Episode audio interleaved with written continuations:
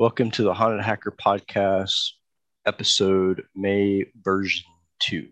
And today we have my brother and good friend, uh, Mick Douglas, that's going to speak with us again. And uh, should be an interesting conversation as usual. News for this week I'm speaking in Nigeria at the end of the month, and then I'll be in Boston later on this month with TechStrong live, uh, doing some Android hacking and, and, some workshops. So stay tuned for that. Uh, also, sorry about the delay for this week, but uh, yeah, I've been sick with COVID again.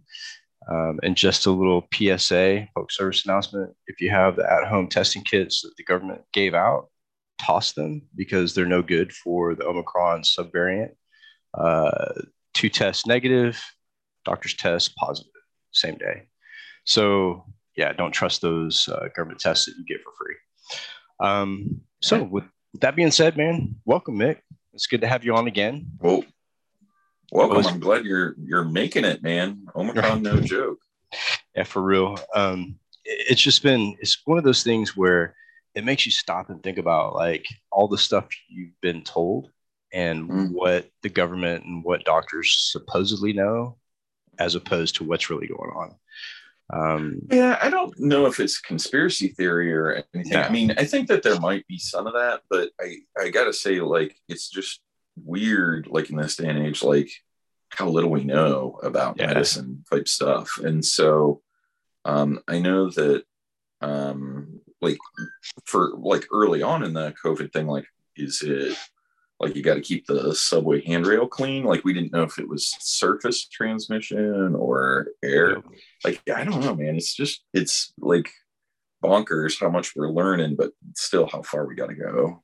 Yeah, it's crazy. I mean, w- when you look at the flu and, and how much the flu has impacted the globe, you know, over history, and then you look at how many shots they have and, it's really just best guess is what strains next. And I think we've come to that point with uh, COVID is that we don't know everything about it. And to create a vaccine that, that is 100% effective or even 90% effective is going to be really hard, I think, for probably the next 20 years. And I don't see COVID being one of those things that, that leaves us and just disappears. I think it's going to be around for a really, really long time. but, you know, with that being said, like, you know, I did get the, the vaccination uh, I got the Pfizer, and uh, you know I was definitely sick this time, but it wasn't a hospital uh, bound sickness like I've had the the previous times. Um, I escaped. I, I, bypassed the ICU this time, so that's that's a bonus. Uh, but you know, it, it does have its effects, and they still haven't determined like the long term effects. Right. And some of that I still deal with from the very first time I had COVID in England. I had the Italian strain, which was brutal. Yeah, it was pretty brutal. It, it caused shingles and all kinds of stuff. It was massive. Yeah, dude, Whoa. it was really bad. So, you know, enough with that. It was bad. Uh, you know, it's it's making its its comeback, I guess, because of uh, the subvariants and people depending on on you know no mask and vaccinations. So. Mm-hmm. Anyway, so news this week, dude. Elon Musk and Twitter. Let's talk. Man, you know, here's the thing. I, like, I, I want to be clear. Like Musk, I think is a super interesting cat. He's played his cards very, very well. I do think though that um, he's he's gonna get it. Like, there's no other like word for this other than straight up fraud and manipulation. And um, now he's trying to get out of paying the $1 billion exit penalty by doing that random sampling to see if like it, it, it's all bots. Well, I mean, there's a ton of bots on Twitter. Yeah, but I mean, there's a couple folks for real, but like, I don't know, man. Like, I just, I, I feel like Musk I, I, I, on one hand, I gotta really salute him, and then on the other, I'm like, dude, what you doing? Like, right. he didn't have to go that crazy. Like, if he had just played it a little more chill, um, I don't know. I, I'll tell you this: the one thing that I am a little salty with, and I, I want to give a shout out to my friend John Garnflow who said this, and I was like, hell yeah. Is he said that he really disliked the whole Twitter thing because it's a distraction from Mars and all of his space efforts. And I was like, that's exactly correct. 100%. And um, also, man, the fact that he like he is going to get sued to high heaven. If I were a Twitter or not a Twitter, uh, a Tesla stock owner, I would be mm. suing the Jesus out of him because he basically liquidated what was it, 113 billion dollars in the lost uh, stock market cap on yep. Tesla. That's ridiculous.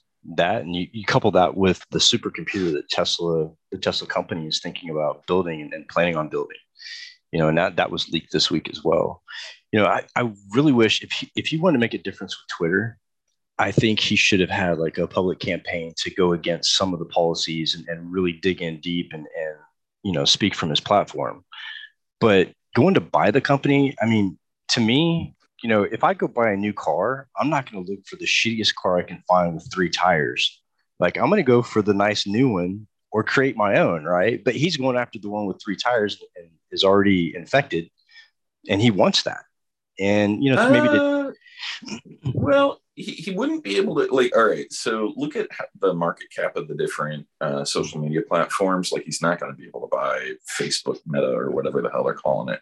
Yeah. Um, Twitter is actually pretty interesting though, because like a lot of journalists and policy wonks and politicians use Twitter. And for some odd reason, a lot of InfoSec uses Twitter. But aside from that, it's um, like I, I would agree, it is kind of a busted system. But mm-hmm. because it's got um, you know all these uh, key people using it, that's why. And yeah. so I think that like building your own is really tricky because like if you wanted to, you could build your own internet. Oh yeah. Why would you? Right. No. Yeah, but with with Twitter though, I think like I, I think part of it is free speech, right? And and the the way that Twitter has taken its stance with certain individuals and certain types of speak and, and different groups, like you know, take take the Taliban for instance. You know, they, they had a profile on Twitter forever, and Twitter was just like, "Fuck all, we're not doing anything yeah. about it." You know, and it's like those types of things. I see why someone would want to buy Twitter because the first thing I would do is clean house, like just start destroying profiles. Um, and maybe that's what he is planning on doing, but it's not looking good for him right now. I think my personal opinion, he should stick with SpaceX and Tesla mm-hmm. And focus his efforts and his schedule for those two companies because I, I know Elon Musk schedules his day in 15 minute increments mm-hmm. and gets up at like 4 30, in the morning, some, some crazy time like that. Right. And he's super efficient, super effective and has a lot of money and he's very successful. But why would you go after a platform like that? Because to me, that brings your portfolio down. Like I, I would. Well, he's so in addition to all the stuff that he's got going for him, I do think that he's great about generating buzz. Mm-hmm. You know, from okay. that Joe Rogan like token weed, um, right? Like he he is really good about making splashes, and mm-hmm. this was super splashy. I'm not sure why he did it. If it was a distraction from something else, like for all we know, he's playing fourth dimensional chess, and this is like hiding some other thing that he's doing, or he got bored. I don't know. Like time will tell. But I do think that looking at it like short and medium term, man, this was this was an expensive, expensive misstep. Yeah, yeah, and I think he's going to be paying for it for a long time. Um, you know, and then so this past, I guess this past month, um, mm-hmm. I go to DC 423, which is a DEF CON group here in Chattanooga. And uh, really good guys over there. Shout outs to DC 423. Um, one thing that we start doing, we start taking a look at screenshots from surveillance cameras, IP cameras. Okay. In the Ukraine. And I have to tell you that the images that we saw were not exactly the images that we were seeing being played out on TV. Um, it was pretty uh, pretty confusing when we first started looking at it. Um, but when you look at some of the areas that are being hit pretty hard, mm-hmm. and the lack of water, lack of food, you know, all, all the things that the media list, and then we see a store that's fully stocked like it, it really makes me stop and wonder you know and then we mm-hmm. also saw some some really interesting armbands, which I'm not really sure what they signify. Um, at first, we thought they were Belarusian troops because they were green armbands, and usually the armband reflects the flag, right? Whatever mm-hmm. whatever country you're from, and they were just solid green. Um, later on, we saw a uh, lecturer from a Ukrainian university that was giving a class in the middle of the battlefield in full fatigue, helmet, everything, with the same green band. So I'm not really sure what that green band is from, but we've been hmm. following following the, the the Shodan screenshots quite actively just to okay. see what's coming up. Um, actually, one of the guys from the group wrote a script that will grab those screenshots and dump them into our Slack channel so that we can take a look at, at what is actually being produced, um, which I, I, think is really cool. Uh, mm-hmm. It's a mm-hmm. really good way to do OSINT. Um, mm-hmm. But the same token, I think there's a lot of intelligence that's being leaked. There was one photo that, that we looked at that shocked the hell out of me. It was a bunch of troops in a pool hall, pool tables everywhere, with maps laid out. And they were sitting around the table planning and de- maps, like straight up Dude, maps, bro. Were you able to actually see positions? So from that screenshot, I wasn't able to actually like zoom into the to the map itself. Um, but I'd, I'd like to find somebody who can who knows how to manipulate images like to, to bring them mm-hmm. closer or or clarity or whatever to take a look at them and see what they can do with them because that stuff is being leaked everywhere i don't know if, the, if, if they didn't realize there's a camera in that pool hall but legitimate uh-huh. military troops and strategic planning going on right there in front of the ip camera It showed and Shodan caught it all yep so it's pretty shocking yeah. Yeah, I'm really surprised at how bad the OPSEC, especially on the Russian side, is. Mm-hmm. Like, um, so, like it, the the thing that I'm really shocked with is the fact that they're using consumer grade walkie talkies, and I don't know. So, like, I'm big into radio type stuff, and me too. There's there's a ton of hams that have started setting up interceptors mm-hmm. in the uh, theater and like straight up open talk. Like they're mm-hmm. not even doing spectrum hop, they're not doing nope. nothing. And like, I mean, it would be one thing if it was like, hey, you know, we need like water brought to this forward operating base. But it's like team two, go take that building. Like, I mean, it's like actual battlefield strategic channel like well no not uh, i haven't heard any more, strategic stuff but it's more like tactical. tactical yeah like for for troop coordination and like that's crazy that is yeah. absolutely crazy um they're using shortwave too. Just, yeah well uh, it's on shortwave and um, there's a couple things where um, they're catching chatter on like standard marine vhf radio. Mm-hmm. like I, I just my mind boggles because like like they're using less uh, security than we had in the 90s with cordless phones that did that digital spectrum hop. Mm-hmm. They don't they're not even doing that. Like I'm just floored at that. I think it's um, a good example of the Russian government spending more money on let's say Satan 2, the nuclear warhead, rather yeah. than communications and OPSEC yeah i don't know like it, there's so much that doesn't make sense you know another thing that i've seen that like like i i don't even understand how this is a thing but the russian state media are showing like uh, traffic cameras and and stuff in other ukrainian towns and being like look we're not attacking them. And i'm like well but the cams that are online and active aren't the ones that've been shelled. Like how did like how can you even be like because this camera exists is proof that we haven't shelled. Well right. that one. Like i just i don't understand um and i'm sure we're getting our our share of propaganda oh, but um man like I, I don't know like it is it's a bad look for Russian conventional forces, is all I'm saying. Like, oh, it's a horrible look. Like just just the way that, that they invaded and what's happened so far, and the Ukrainian tractors hauling off tanks that have been disabled.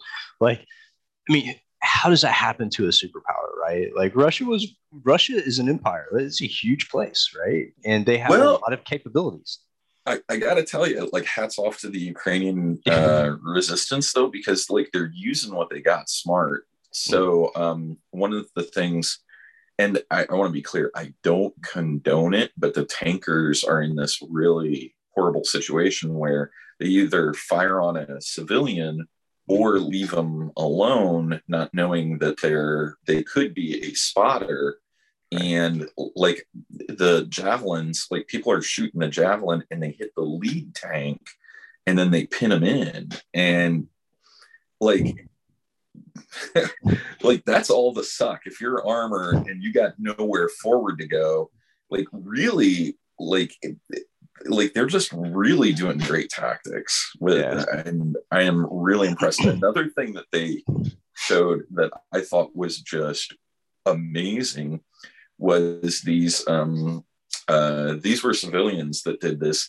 They spray painted dinner plates and they put them out on the um, road. Oh, nice. And they so like your tanker, and you're like mines. Mm-hmm I mean, you know, that's pretty awesome. I mean, yeah. you, you, have to you have to be creative in, in times like that. And I I know um, I used to box way back in the day. I boxed pro for a while, and one of my heroes, the guy that I looked up to the most, was Vladimir Klitschko. Oh yeah. Yeah, and is I mean, the mayor of some He is. Him and his brother are politicians in the Ukraine. Wow. And when I saw Vladimir's post on LinkedIn, and he was in full fatigue and out fighting, I thought I would not want to be that Russian who walks into the alley on a dark night and faces off with Vladimir Klitschko because he gives no fucks. Like that, that dude is pretty, pretty hardcore, and he's super smart too. He's very strategic. He has a doctorate. I mean, he's he's a smart dude. Wow. Yeah, both both of the Klitschko brothers are really, really smart.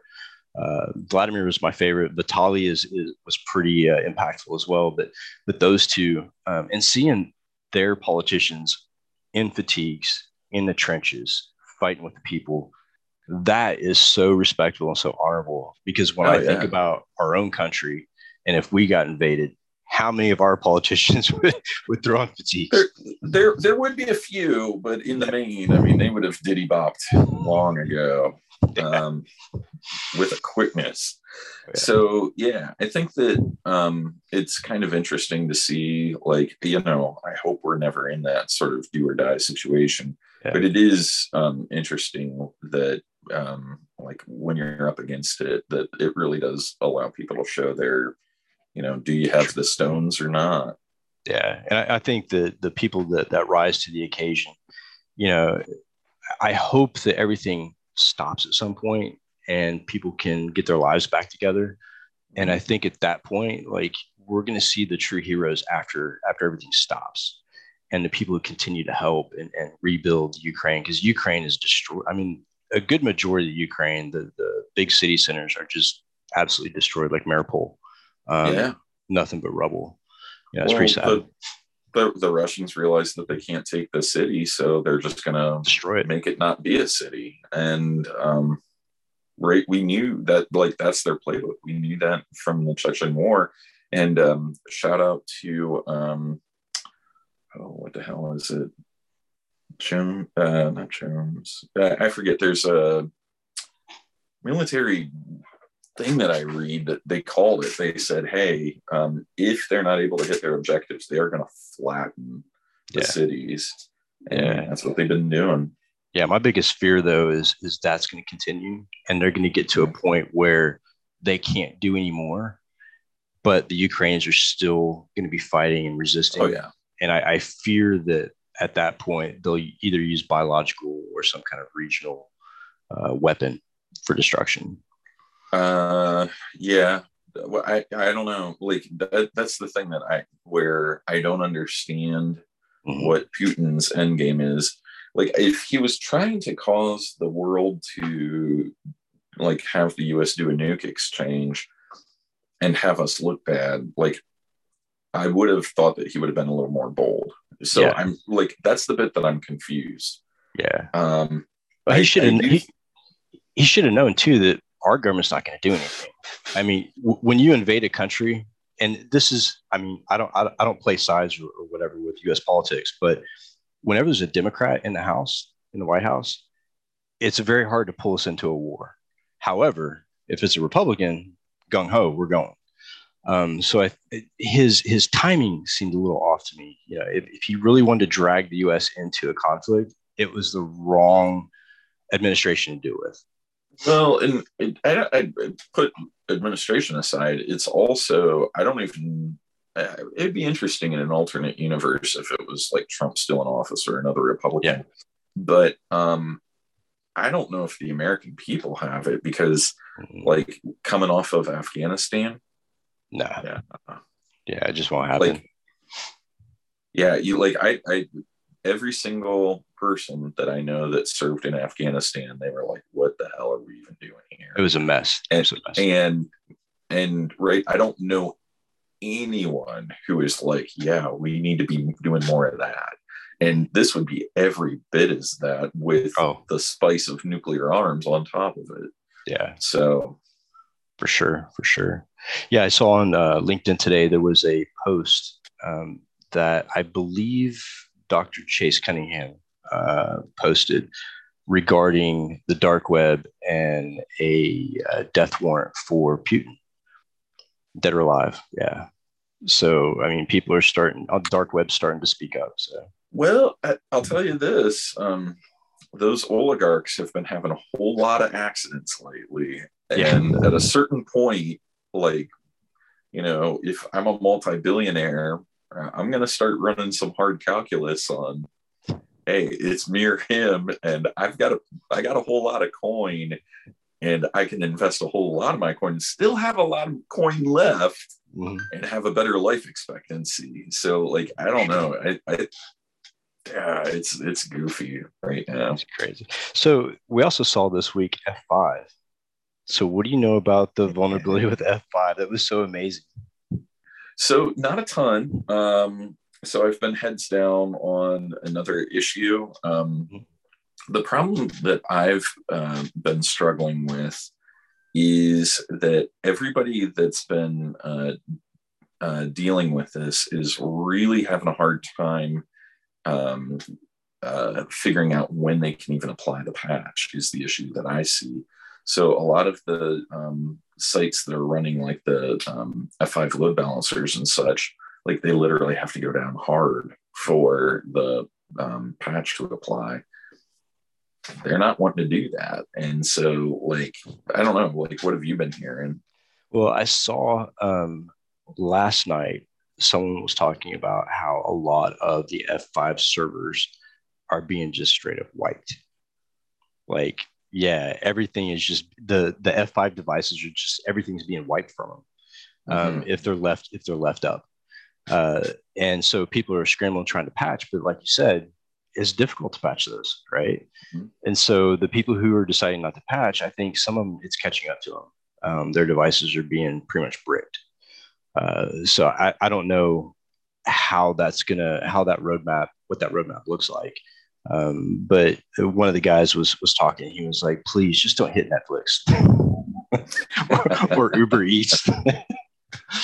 So yeah, it was a pretty big vulnerability. But the, the thing that that worries me about that type of target, you know, everybody wants the big. Every hacker wants that big target, right? The the big mm-hmm. gold bars, right? Um, and it seems like lately in the past year or so, like those devices, those really key pieces of infrastructure, have been the target. And I, I think there's a group probably strictly focusing on those key infrastructure pieces um, not necessarily the, the critical infrastructure itself, but pieces that could bring down pieces of the internet to cause problems with infrastructure.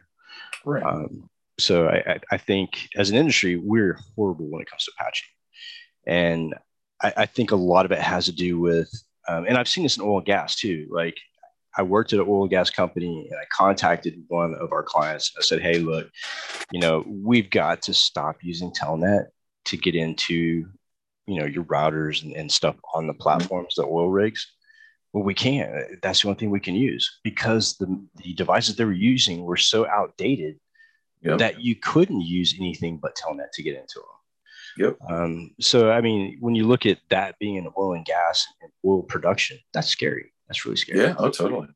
Well, one of the things that I always struggle with, and um, I, I have a, a weird story along along that line. So, a petrochemical hired me to do some device discovery, and we did the like the enterprise network use and uh, masscan and some nmap stuff, and we did some kind of creative things to get coverage, and we were able to cover their entire environment in like way less than other people were thinking it would take.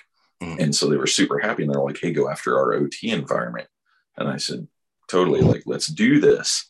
But I'm only going to be testing in a non prod instance first. And right, like, I know how sensitive some of these embedded systems are.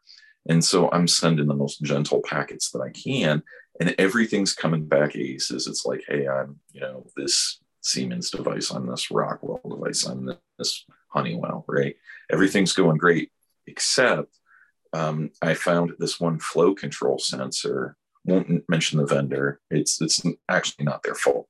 This thing's basically a paperclip with um, like resistors. Like that's the kind of compute power it's got. If you send it any packet other than it's expecting, all bets off. And it happened to be that if you sent this very specific sequence, it would just hang to the point where you had to do a firmware reflash to get it back. oh wow It's a flow control sensor. that's bad Imagine dropping that on an oil refinery or a derrick or something like that. and explodes And well, right, because like, oh, I got oil flowing through, don't know how much. So, um, you know, these these devices are like, I I feel really hella bad for the engineers who had to develop these things because they're like, yeah, pocket calculator, shoot, man, why are you getting all fancy with the computing power? And you, these devices are meant to have like 30 year cycles Right. so they're cheap as hell. There's, you know, 17,000 of them or more on a single like oil platform or on a on a refinery. So like, you know, you've got to be cheap because they're going to be shipping to different vendors trying to find the cheapest solution. right And what do you do? Like it's just a rough economics problem. And so um, you know, the the high availability of these things you can't patch because how do you?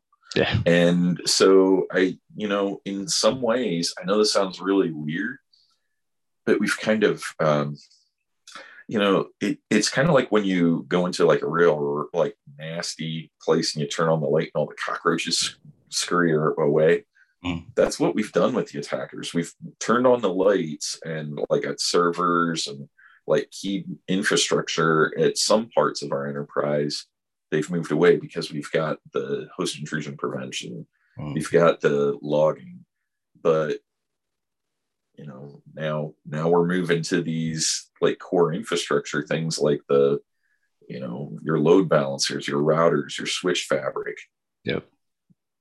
what logging do you have there? Not ton. Yeah. Right? Because the volume like if, imagine what would happen if you turned on the log level that you would need in order to do like actual SIEM slash log based forensics on those things. No way dude i like i forget SIEM stock. I would just buy stock in storage solutions because Yeah. the the gigabytes of logs that you would be shipping a day would be silly. So i don't know man. I i do think that we're hitting an interesting spot um where i don't know like i think that we're we're hitting the upper edges of the technologies that we have from a defensive standpoint and we're going to have to start doing different things.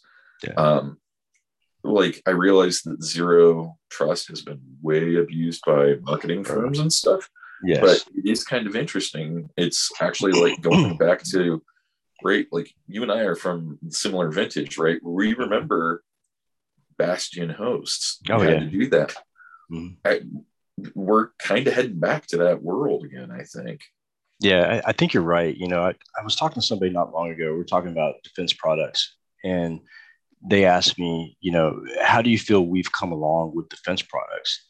And I, you know, we've made some advancements. We've done well in some areas, but to be honest with you, like the days of Snort when Snort first came out, and the ease of writing your own signatures and, and analyzing different packets and building signatures for that we've gone away from the person behind the keyboard having to control over that platform to a completely vendor controlled platform. Um, and I think all we've done is add a bunch of bells and whistles onto what we, the foundation of what we already developed. And we started doing some machine learning, some, I guess, pseudo AI or whatever. Mm-hmm. Um, it's beefing up some of that, some of that alerting, some of that knowledge on the on the wire but I, I, still think that we're not to where we need to be over this period of time. We should have been much further than what we are right now. Yeah, no, I would agree with you. Um, there, there is an interesting, um, uh, like pushback against the um, vendor ecosystem, though. Mm-hmm. Um, you should check out MISP. That's M I S P.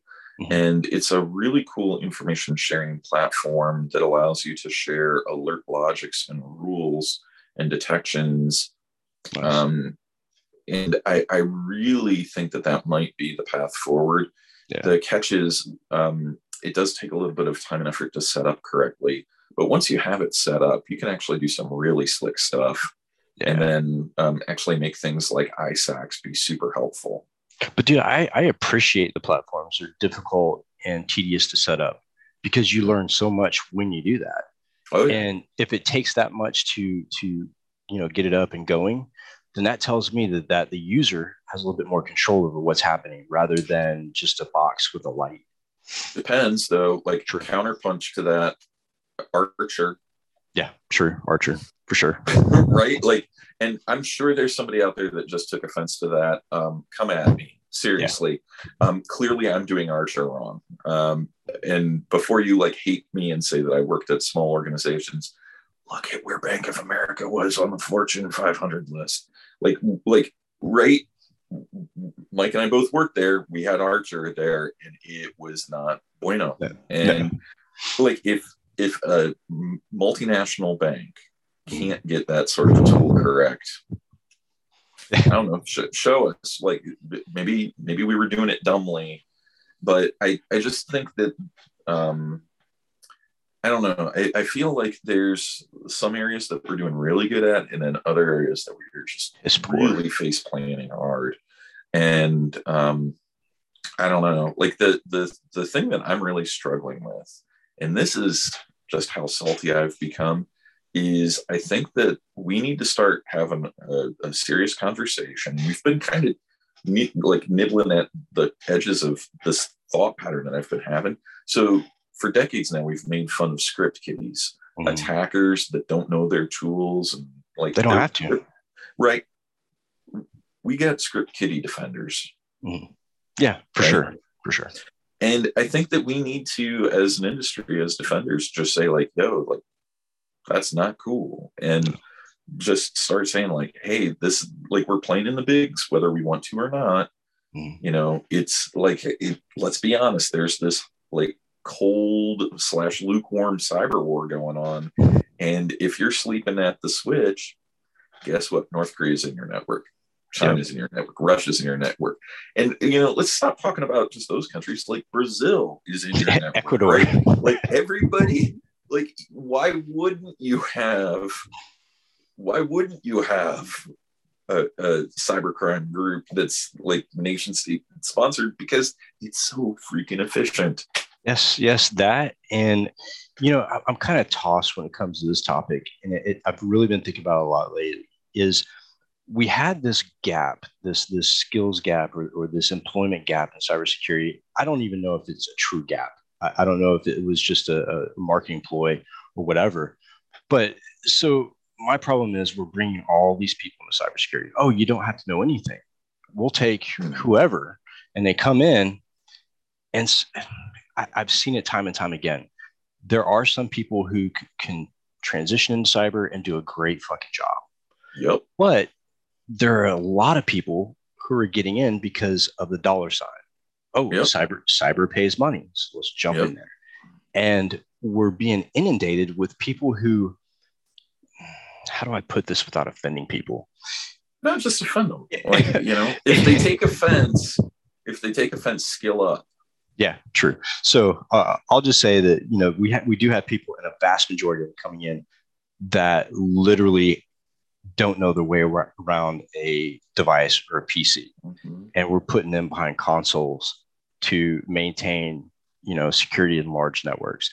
That mm-hmm. scares the shit out of me. Yep. And when I see this, and, and when I talk to some of these people, oh yeah, I want to get in cyber because I want to be a pen tester. That's the first thing they would say. I want to be a pen tester. Why do you want to? Why do you want to get in cyber? Because it's sexy and it pays a lot. Which those two things throw out the fucking window. Because first of all, it's not sexy. Second of all, it depends on where you're at and your background. Have you, have you seen this, Mike? I can't shut this off. right? It's the sexy.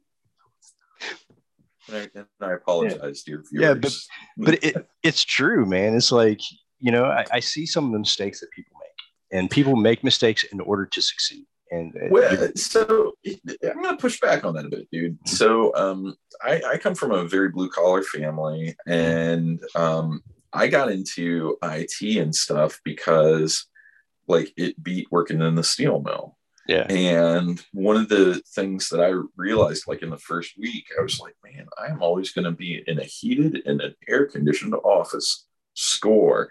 And mm-hmm. then they were like, hey, uh, like, here's your pay. And I was like, what? so, you know, I don't think that there's anything wrong with people chasing the dollar bill. I don't think that there's anybody ch- like wrong for like taking the cushy job. I do think, though, that you have to realize that, unlike, say, like a regular gig where, mm. like, right, like, I hate to say it, but like if you're a phone rep or something and, you know, somebody's calling to complain that, you know, they, their cell phone coverage was bad. Right. Okay. You know what? That's bad. But if you're like a security professional and you need to be like analyzing malware and you're like, yeah, whatever, that's a false mm. positive, and it wasn't, right? Like, congratulations, your hospital just got ransomware. Right. And I think that we need to, as an industry, say, hey, it's okay for you to be a rookie, mm-hmm. But it like you, you have to be switched on. You have to realize that your job matters. And um, you know, if you want to ride the ride at like wherever you're at, like well, here's the like what you need to do to hit those levels, and then you're solid.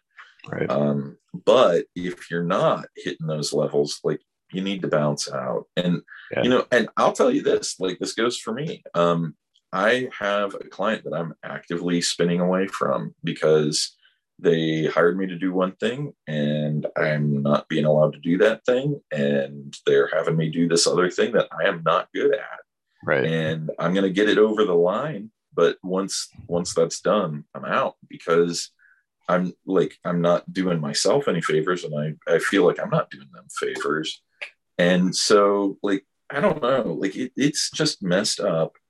I, agree with you that there are a lot of people that are underskilled and why wouldn't there be? because right. at this point there's like 3 million open recs mm-hmm. now i don't know if all of those are legit or not and by the way that's globally but i do know that everyone that i know is hiring and i do know that um, uh, a lot of orgs are looking for folks the problem that i have is that they they're like hey you need to have 15 years experience in this thing and that's that's it we're only hiring super senior people and that's jacked up because yeah. if that's how it goes like there's always going to be a skill gap yeah absolutely you know when I, when I look at the entry level positions that i see posted on linkedin they're not entry level mm-hmm. you know when, mm-hmm. when you want three or four certs and three years mm-hmm. experience that's not entry level that's not entry level you know we no. at my company we hire interns and that's mm-hmm. very entry level i mean i literally have one guy that that has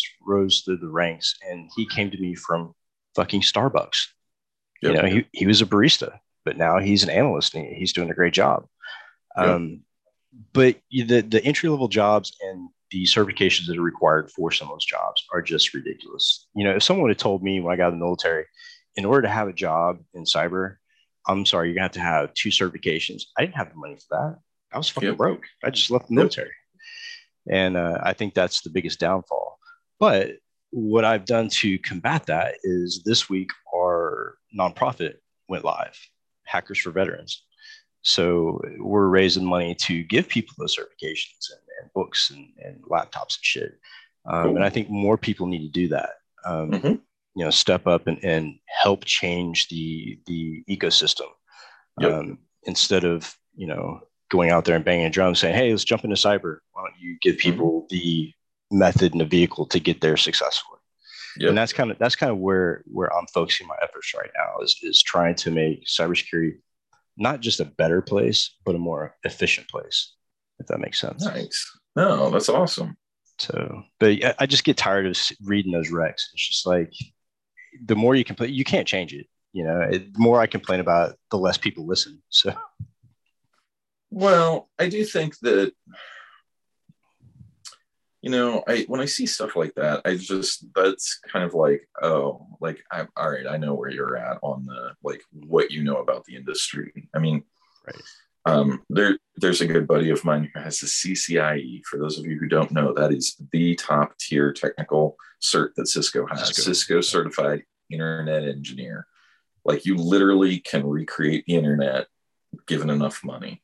Mm and this guy was applying for a role for a um, it was local company and they had like great benefits his wife was having like some medical stuff so he wanted to be local instead of being on the road all the time and um, they were looking for like two tiers down.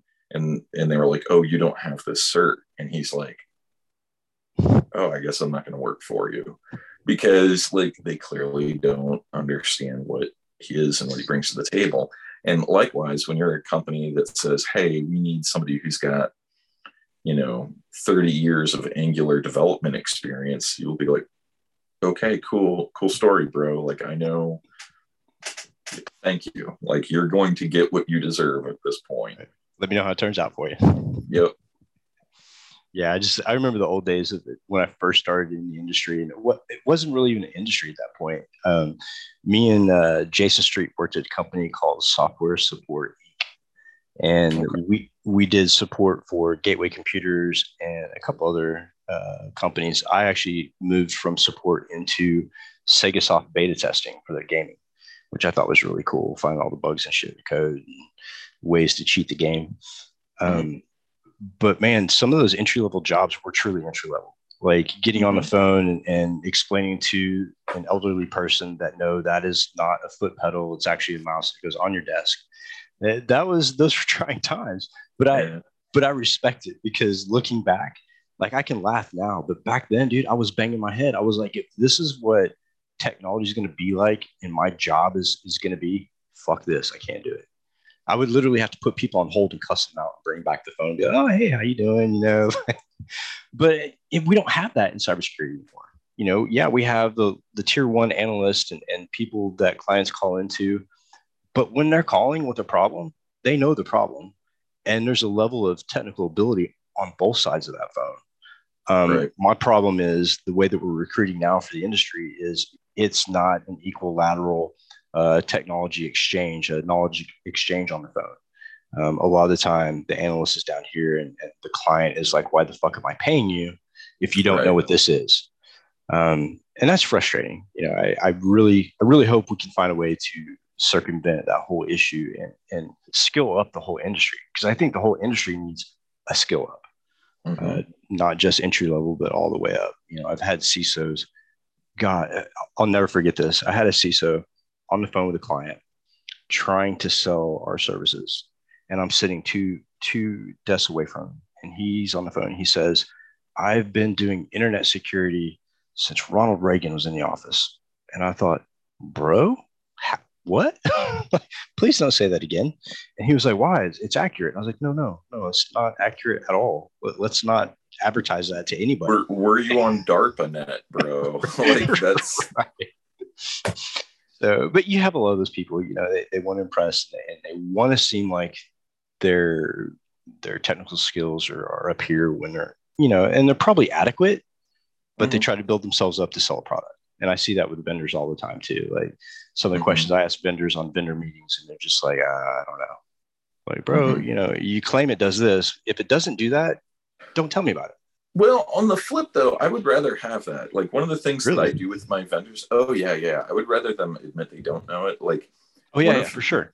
One of the things that I always do is I make requests or I ask about honey features or honey things. Mm-hmm. Like, oh, you've got this Wi-Fi thing. Yeah, I know that you can do 802.11, like whatever, but what about the 802.11 gamma series? And they're like, oh yeah, we definitely we're all over it. We're, we're on it. And I'm like, and then I always have a follow-up question so that they don't think that I busted them. And because I did. And you know, just come up with like whatever BS like question. And if they if they're like, oh yeah, we got that, um, man, no, like no. I you know that they're snake oil. Dude, do you remember when Lockheed Martin came to Bank of America to try to sell us their APT appliance? No, I bro, I sat down with them, and there were two guys from Lockheed Martin. they bring in this black box, about the size of a home router or whatever. It had one light on the front and two Ethernet ports in the back. And he puts it on the desk. He says, "We can stop any APT with this device." I said, "Oh, really? So what does it run on? What, what's what's you know what's the base OS? You know, uh, tell me how it works. We can't do that. It's proprietary. You just plug it in. It detects APTs eradicates. I was like, bro. And this is, you know, back then, APT, that was a term that was newly coined. That wasn't, right. it hadn't been around. And here's this, you know, defense company with a box that won't tell you shit that's inside of it. So my big joke was, oh yeah, let me sell you this box full of fairies because it does everything you need to do, but I can't tell you what's in it because it's proprietary. Um, and I still see some vendors like that. Like you start digging and you're like, well, you know, what what OS, what code does it run? Mm-hmm. Um, how does it how does it look for anomalies? And oh, we can't tell you. Can't tell you. It's you know it's proprietary. But you know, uh, it, it just goes to show how far we've come from back in those days to where we are now. Mm-hmm. Uh, you know, I just had a conversation um, about Carbon Black. We use Carbon Black mm-hmm. quite a bit.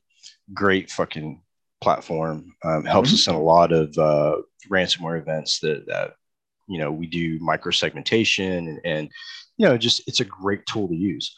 But with some of the other tools, I still can't get, you know, like with ArcSight. ArcSight, when it came out, was like really impactful mm-hmm. and had great functionality. But in order to get it up and running, like we were talking about earlier, was was difficult. I mean, building data buckets and building, you know, the data forms for that shit was really right. tough. Well, right. But so like SIEMs and and like in Archer's defense, these these sorts of tools are kind of like um, like race cars, right? Like yes, you you drive them. Yes, they kind of look like the car you go to pick up groceries, but they require a hell of a lot more service. You need a pit crew, and so like ArcSight wasn't a bad product for years and years. Now, right. HP kind of that's they, what HP does. Yeah, and then they sold it off, and now the company um, Microsolved or something like that, or Micro Solutions, the people who basically kind of own the COBOL space are now the ones who are running the whole ArcSight ecosystem. That's interesting. I didn't Sad. Yeah. yeah. it was it, it, it, believe it or not, it was the first SIEM that actually had SOAR capabilities built in Oh, and this is like way maybe 10 plus years ago. You could have a script response to like an alert. And man, that was awesome. Like um, when I worked at Diebold, we had all kinds of crazy stuff. Like you hit the firewall too hard, you got put in the timeout corner. Mm-hmm. You come out of the timeout corner, like you go in the timeout corner for a day. Um, if you like reoffend, and we had all kinds of great, crazy stuff. And now, like ArcSight just is kind of a shadow of its former self because they just let it wither and die on the vine. I remember when uh, they were doing a training for ArcSight at the company I worked for, and it was offsite. And had all these servers on every desk, and it was the ArcSight server. And I think back then it was running off of something like Red Hat or some shit like that. Mm-hmm. Um, and there's a database backend. And so yep. what I decided to do is throw some commands towards the database through the interface to see how it Mhm. would handle it. It did not handle it at all. No. Like it crashed the entire class because we were all using the same Yeah. database. And we had to call it for the day and come back the next day. The guy comes to me and says, the instructor says, you know, we, we traced it back to your IP address. What were you doing? And I was like, I was just throwing the database commands through the interface. And if the interface can't handle it, that's a problem. Yeah. You know, so that, I mean, those were the days when, you know, when people were coming out with high functioning platforms, they were looking for input. Mm-hmm. Um, I don't see a lot of that these days. I, I may not be looking in the right places, but I don't see a lot of those places looking for that type of input. Mm, I think they exist. Um, without breaking NDAs, I can say that I'm involved in a couple of those. Cool. Um, it's just that it's, I like, I, I feel like we're in a weird transition period where a lot of tooling isn't working right now Right. at scale. And so um, people are moving in to fill that gap. And as a result, we're seeing like some really weird, um, some stuff that works, some stuff that doesn't. And um, ugh, it's, it's like some people are just banking on busted technology that's not going to work. Yeah, yeah, I agree. I think that we're and we are at a transition point. I think that at this point we can either increase the effectiveness of these platforms or we're going to have to find another way to do business because the platforms that we've been using for such a long time, they're good. Don't get me wrong. I mean, they're what we have. They're good. They're effective. But like I said before, I, I don't think they're anywhere near where we should be. And vendors are are specifically responsible for that, I believe, because we're given the input, we're given the feedback, and they see the real world problems. And take ransomware, for instance. Why is there not a single platform that is engineered specifically to fight ransomware? Only ransomware. Like if someone came up with that, they'd be billionaires. Well, would they though? And the reason why is a lot of orgs have just realized, like, hey, I'm going to roll the dice and I get hit or I don't. And if I do get hit, cyber insurance payout. That's I- So, I hate that. I absolutely fucking hate it. you know what though? The economics of it check out. Like, Yeah. and and one of the things that I think is really ghastly is CISOs kind of realize that they've got an 18 month rotation, plus or minus a couple months. Yep. And like, hey, I just got to ride the ride as long as I can. And then if I screw up real bad, like, okay, I gotta gotta pivot. But chances are, if I like screw up to a certain degree, I can either lateral move or just slate down. And so it's it's there's like some really perverse economics out there. Absolutely. I don't know. Like it's your your stuff on ransomware though is very timely. I'm getting really really close to releasing a uh, open source thing that will detect ransomware and do some interesting responses that we don't yet have. Now it's Right. Windows only, yeah, and I'm not sure. I I'm- don't know if uh, folks want that because I do. Um, you do. All right. Well, Absolutely. you're you've just signed up for uh, beta test one. my, but, my company um, would love to beta test that, I'm sure, because the All amount of ransomware events that we get, incidents, mhm. phenomenal. Well, it's a ransomware um, uh, detector, and what what we do is you get to choose the response.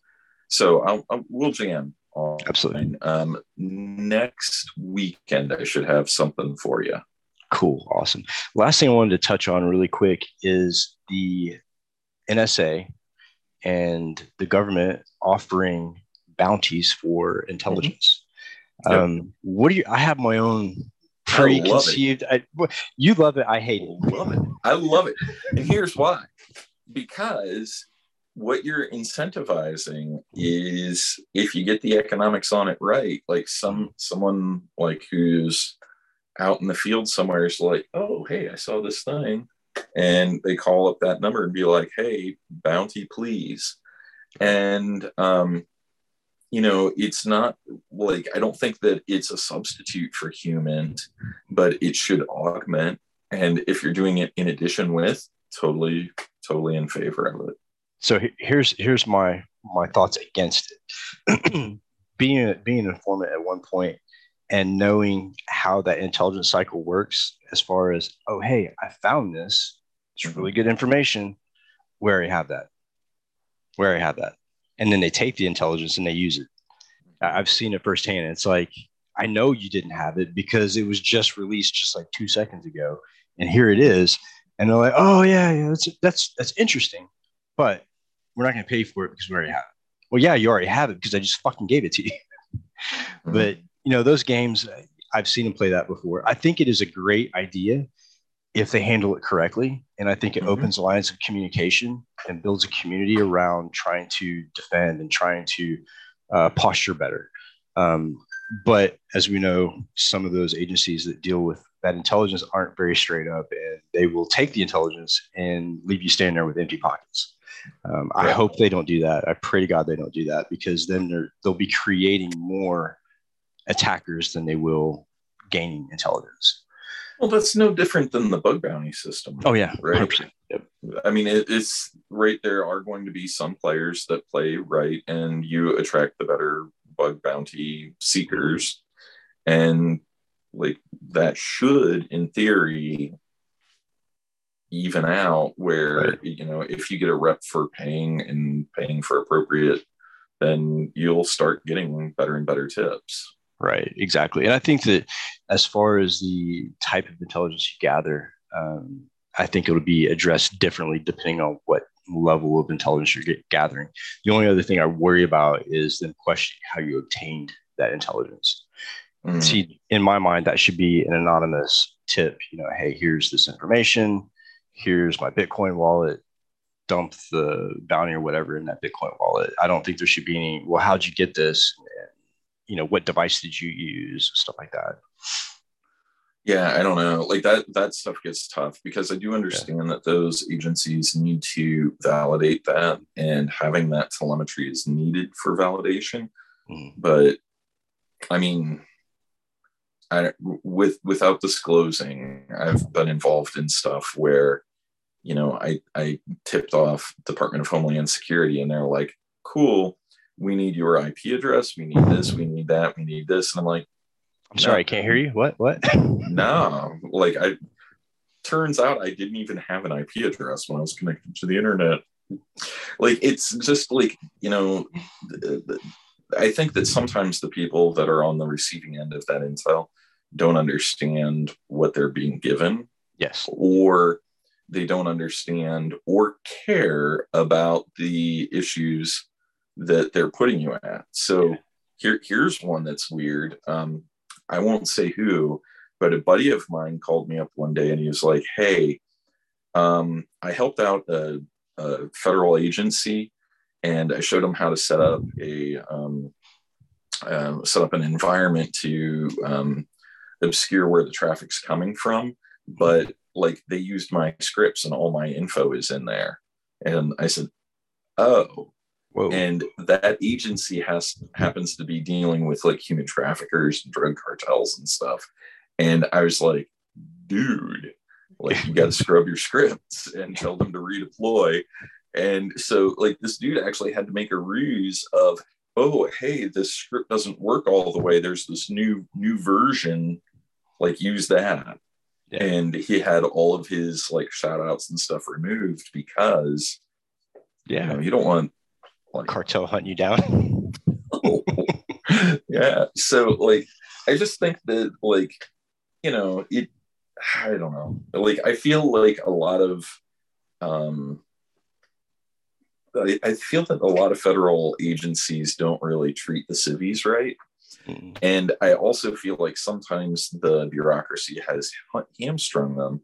Like, you know, I, I will for like InfraGard, I love y'all. I think you do interesting work, but you have got to come up with a way to make your Flash notifications be a little more handy and helpful for civies because, like, they're like, hey, uh, did you hear about this Log4j thing? And you're like, yeah, that was December. And they're like, well, no, no, no, no, it's Flash, it's new. They're yeah. like, what month is it? Yeah, exactly. And so, but I get it because they have to wash the intel before they they disseminate. You can't have any open investigations. So there, I don't know. Like it's it is a hot mess, and I don't see an easy fix for them. No, no. InfraGard was a great idea. I think that they had the right idea, but it's just not feasible. You know, when I was part of InfraGard for several years, and the date, like you said, the, the data, the alerting that I got was just like trash. Like, first of all, you're, you're telling me something happened or something's going to happen. You give me nothing to look for, or it's already happened and I'm reading old news. Like, this is useless. And the, the thing that I didn't like in, about most government agencies is the fact they say, oh, it's a relationship, it's a two way street. We exchange information. I'm like, bro, I'm not that dumb. Like, I give you information, I get jack, I get fuck all back. Like, how is this helping me? I'm helping you. Yeah. Yeah. Yeah. No, no two way street. It's it's definitely a one way street. So, but man, it's been a it's been a pleasure having you on as yeah, usual. It was fun to be back on. We we need to have these chats like every week. We just need to set aside an hour of time for you and I'd I. Be down. I'd just be sit down. down. We we could have like our our uh, weekly jam weekly session. summary. Yeah, yeah. Let's do it. Pick out a day that that is that'll work for you because my schedule's wide open, and Uh, we'll make it happen. Okay. All right. Cool. And we'll give our uncandid responses about the news and cybersecurity and, and the bitches and complaints about the industry. So that, that'll be great. I'm looking forward to it. Well, man, have a good weekend. Uh, thank you All for right, you jumping too, on. I really appreciate it. And I'll see you next time. Bye, guys. All right. See you, everyone. Bye, buddy. Bye.